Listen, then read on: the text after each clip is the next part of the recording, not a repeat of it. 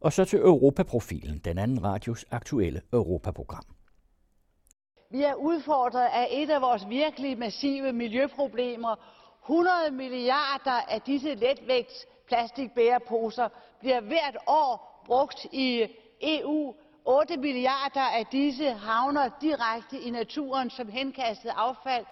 Det er tal, vi har alle sammen fra kommissionen. Og det er en af de ting, der virkelig skader både ude i naturen og i havene. Det er mennesker, det er dyr, det er fisk, det er fugle. Og der er kun én ting at gøre ved det her, det er at få meget færre af dem.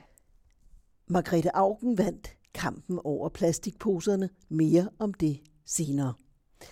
Velkommen til den anden radios aktuelle Europaprogram Europa Profilen, der her i foråret i særlig grad fokuserer på EU's klima- energipolitik og EU og den grønne omstilling. Programmerne produceres med støtte fra Europanævnet og Veluxfonden. Mit navn er Annette Brun Johansen.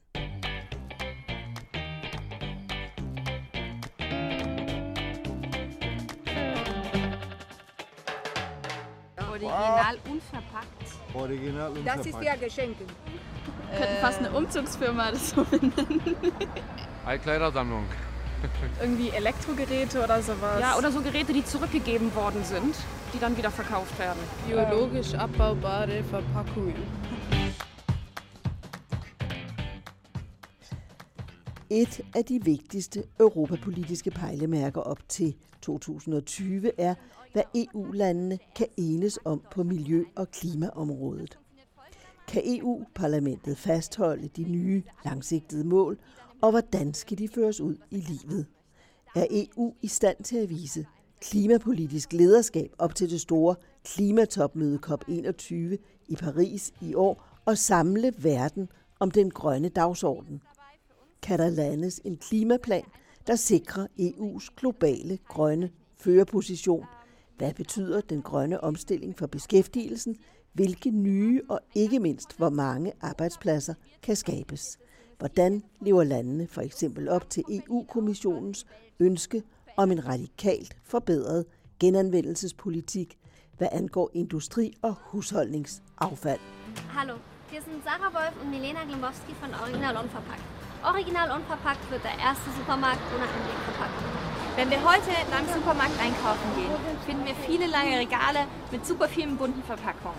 Was wir manchmal dabei vergessen ist, dass diese Verpackungen eigentlich nur Müll sind. 250 Kilogramm produzieren du und ich jedes Jahr davon. Wir glauben, dass es anders geht. Wir glauben, wir können was verändern.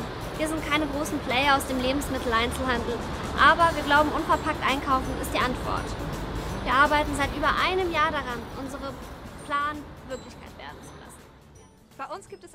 Slut med indgangsflasker, dåser og plastikemballage.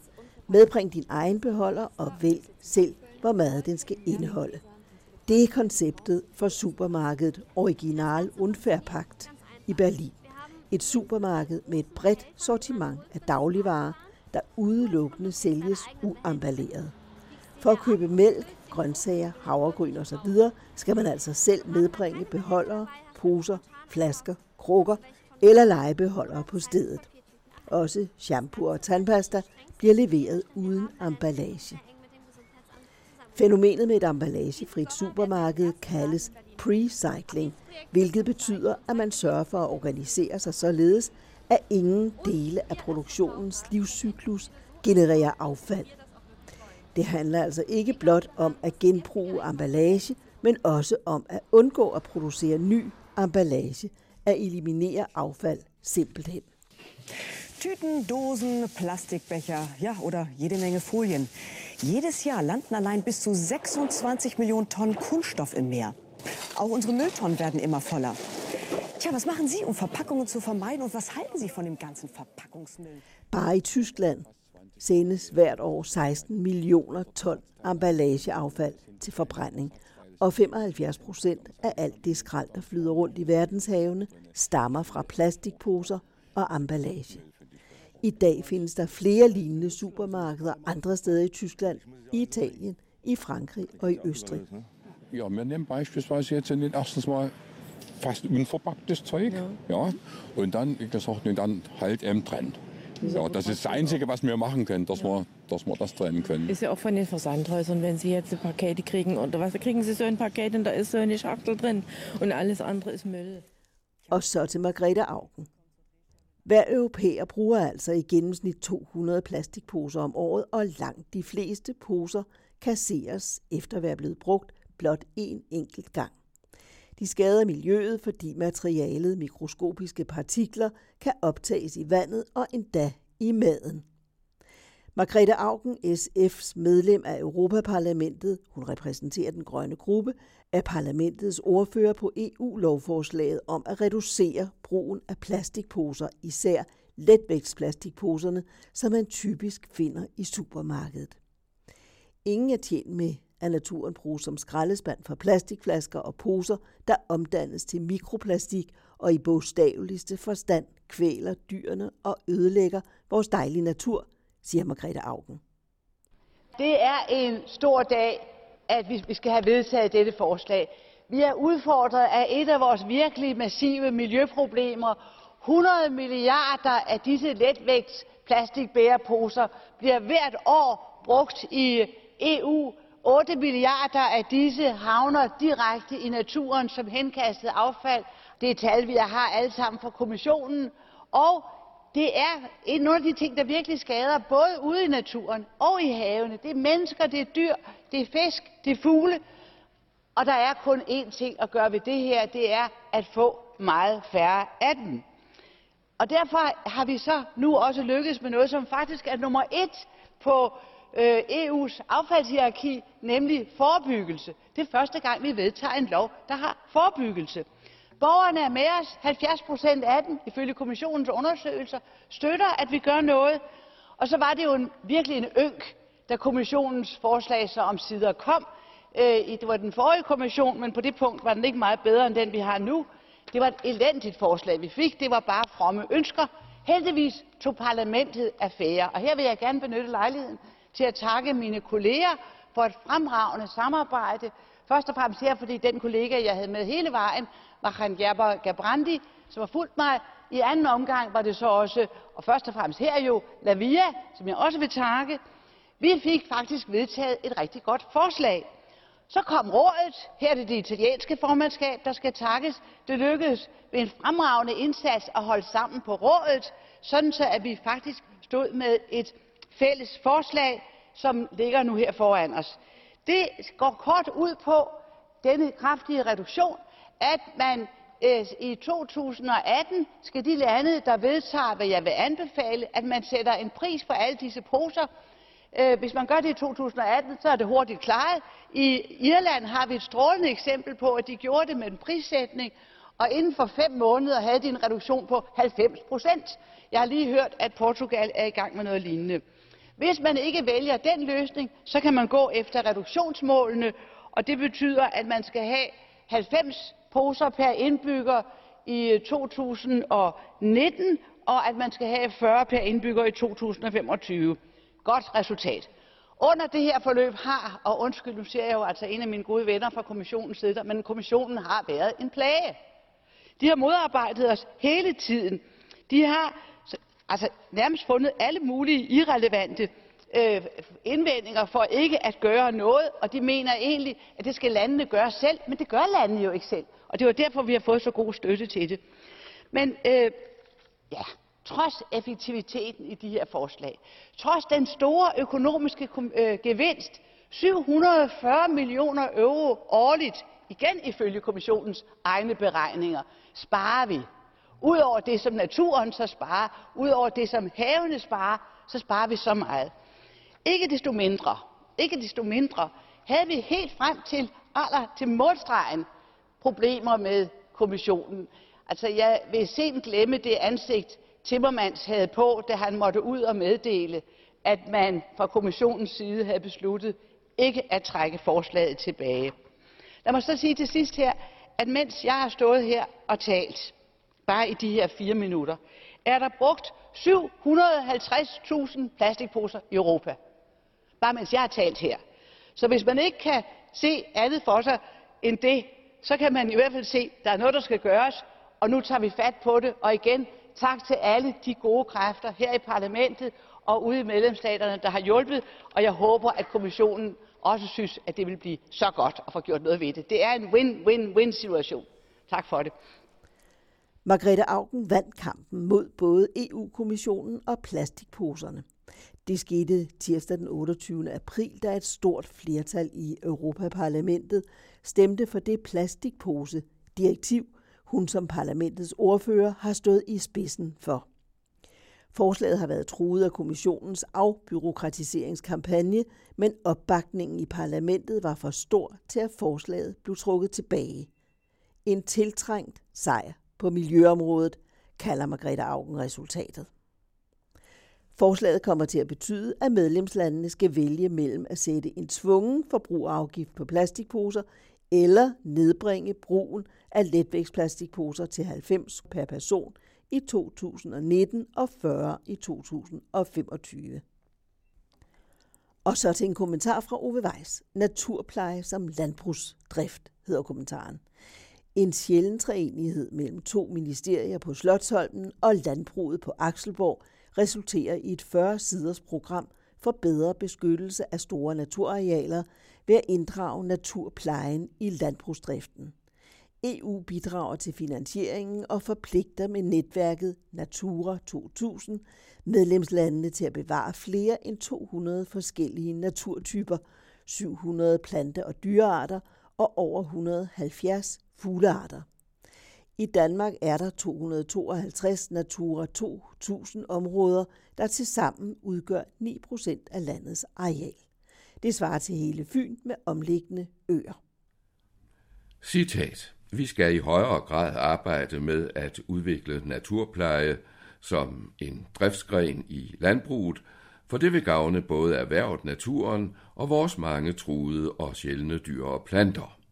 Sagt af skovrider Jesper Blom Hansen fra Naturstyrelsen under Miljøministeriet. En anden embedsmand, enhedschef Sten Bunde fra Naturerhvervsstyrelsen under Ministeriet for Fødevare, Landbrug og Fiskeri, supplerer citat. Vi har allerede sørget for, at landmanden får højere tilskud til græsarealer, hvor han ikke kan få den almindelige hektarstøtte. Det er et stort skridt på vejen mod at få flere landmænd til at pleje naturen på arealer med stor naturværdi. Og for at bekræfte træenigheden mellem de to ministerier på Slotholmen og Landbrugsorganisation på Akselborg, siger naturpolitisk chef i Landbrug og Fødevare, det tidligere Landbrugsrådet, Anders Panum Jensen citat. Det er rigtig godt, at der kommer fokus på området. Landmændene er nogle af vores største naturforvaltere, og derfor er det helt afgørende, at det i langt højere grad gøres attraktivt at eje og pleje naturen, også i de tilfælde, hvor det sker side om side med intensiv landbrugsproduktion. Med andre ord, sjælenes overensstemmelse mellem de to statslige styrelser og landbruget, som nu er gået sammen om et fælles katalog, der anviser 20 veje til bedre beskyttelse af de lysåbne naturarealer i Danmark. Det er jo andre toner end dem, da de senere år er hørt om randzoner, som nærmest er blevet kampzoner mellem det politiske flertal på Christiansborg og store dele af landbruget. Randzonerne er de bremmer langs åer og vandløb og omkring søer, som i en bredde på 9 meter ikke må gødes og dyrkes af hensyn til vandmiljøet. Mange landmænd finder, at randzoneloven krænker den personlige ejendomsret, og det gør ikke loven mere spiselig for dem, at den også giver offentligheden adgang til arealerne. Men først og fremmest er det formentlig utilfredsheden med erstatningsbeløbende størrelse, som har fået mange landmænd til at køre deres traktorer op på barrikaderne. Landbrugets rebelorganisation Bæredygtigt Landbrug, hvis understregning af bæredygtigheden mere sigter på landmandens økonomi end på naturen, har 4100 medlemmer, og flere af dem har på det seneste erklæret, at de vil boykotte loven. Enkelte sager om civil ulydighed er allerede indbragt for retten. Men uanset enighed eller uenighed mellem det politiske system og landbrugserhvervet, om beskyttelsen af naturen, er der en tredje part, som blander sig med vægt. Det er Natura 2000, som er betegnelsen for netværket af beskyttede naturområder i EU, altså de arealer, som ikke kan eller bør udnyttes til intensiv dyrkning. Grundlaget er EU's naturbeskyttelsesdirektiver, som består af fuglebeskyttelsesdirektivet og det såkaldte Habitatdirektiv helt tilbage fra 1992, der skal tage vare på, som det hedder i direktivet, den biologiske mangfoldighed på stedet.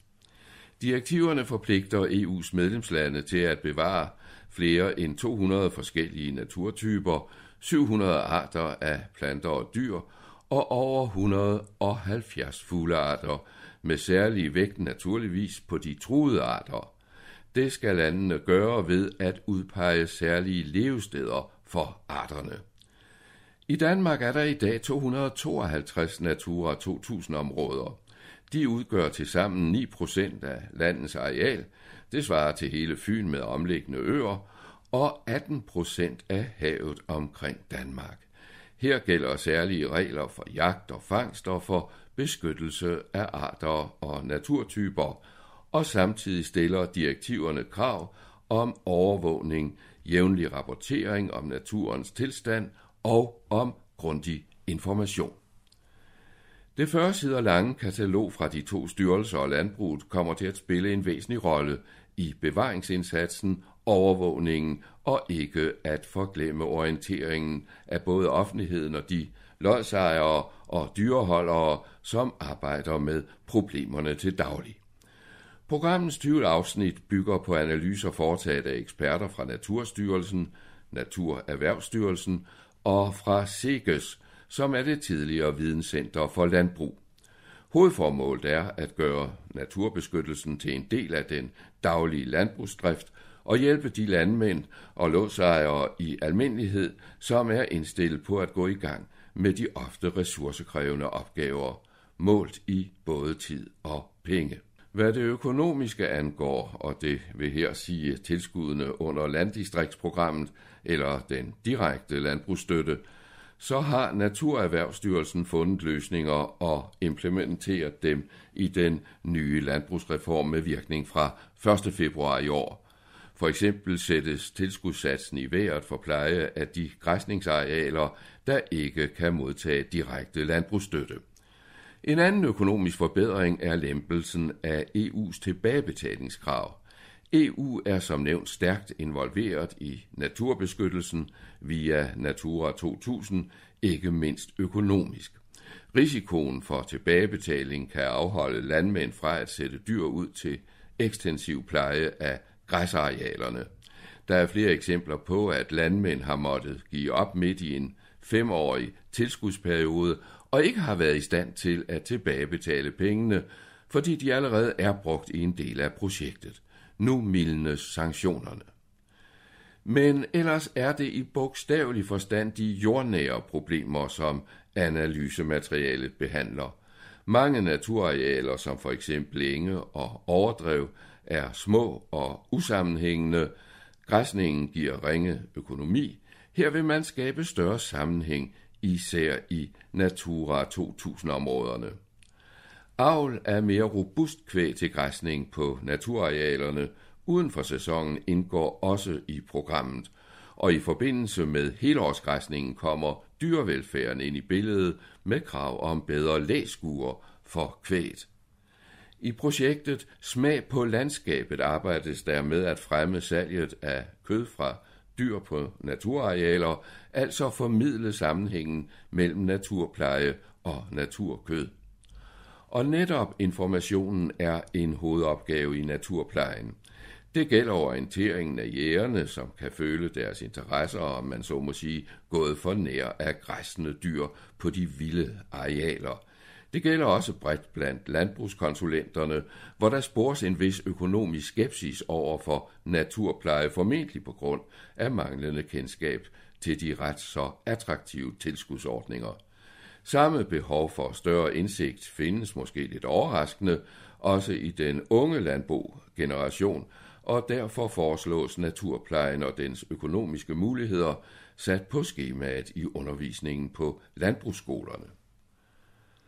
Dog er det selvfølgelig først og fremmest landmændene generelt og befolkningen som den store naturbruger, informationen rettes mod. Her et eksempel på to forskellige løsninger af samme problem, som begge parter har interesse i. Kataloget nævner stigninger og andre udsving i vandstanden, som kan gøre dyrenes græsning på lavtliggende arealer vanskelig. Derfor skabes der nu større rummelighed i tilskudsordningen for, hvad man kalder lavbundsarealerne. Men der er også mulighed for at gå den anden vej med en ny tilskudsordning til at reducere landbrug på våd jord og i stedet skabe nye og spændende områder for naturelskere. Det drejer sig for eksempel om marker langs vandløb i lavninger og moser, som i dag kun kan dyrkes efter grundig dræning og afvanding. Nu kan landmanden i stedet vælge at indstille dræningen og lade jorden sumpe til. Naturstyrelsen vil i de kommende tre år bevilge 165 millioner kroner til projektet, hvis mål er 2500 hektar ny natur med våde, smukke, blomstrende enge. EU's landdistriktsprogram yder ca. 100 millioner kroner til projektet, mens staten betaler de resterende 65 millioner. Resultatet er ikke kun våde enge, men også beskyttelse af vandmiljøet og færre drivhusgasser. Det skyldes, at jordene binder både kvælstof og kulstof, som ellers afgives, når landmanden dræner og pløjer. Således forenes en mere spændende natur med et renere miljø, både til vands, til lands og i luften. Du hørte journalist og politisk kommentator Ove Weiss. Programmerne produceres med støtte fra Europanævnet og Veluxfonden. Mit navn er Annette Brun Johansen, og i redaktionen sidder i øvrigt Ove Weiss og Jørgen Johansen.